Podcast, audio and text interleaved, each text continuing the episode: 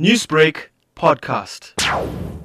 Delhi's healthcare system has buckled. Hotlines have crashed, testing has virtually stopped, hospitals overloaded, and mortuaries are full. Analyst Javed Ansari prodded politicians to get their act together. While it's understandable that politicians talk up a lot of things, but not on issues as serious as this. This is a question of life and death. This is an existential crisis facing the citizens of Delhi. And both the center and the state government owe it to us to get their act together to work together. It's not enough to blame the central government or to blame the state government. Obviously, something is wrong. That's why things are going from bad to worse rather than improving. The Supreme Court reacted angrily after Indian Medical Association President Rajan Sharma sought its support to kickstart nationwide testing for COVID 19. It is quite strange in the present scenario. The right of a doctor to order an investigation has been taken away. And it is a sad day that we have to have to go to the courts and the court has had to intervene only on testing. Why testing is a problem? Why not household to household aggressive testing and screening of patients was not done? But National Government spokesman GVLN Narasimha Rao blamed the city administration for the situation in Delhi, where 32,000 people were infected by Sunday and crematoriums running at full blast. Certain horror stories have come out.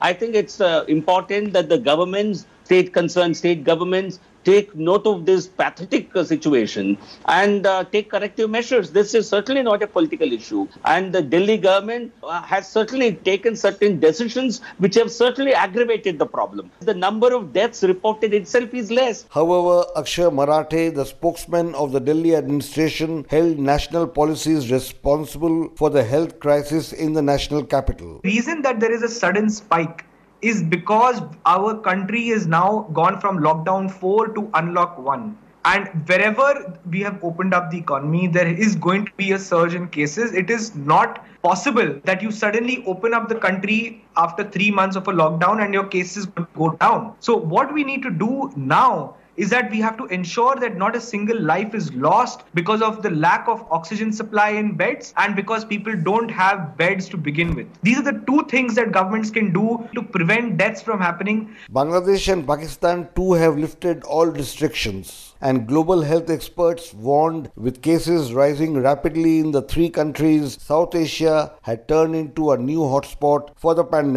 For Newsbreak, this is Rana Senn reporting from New Delhi.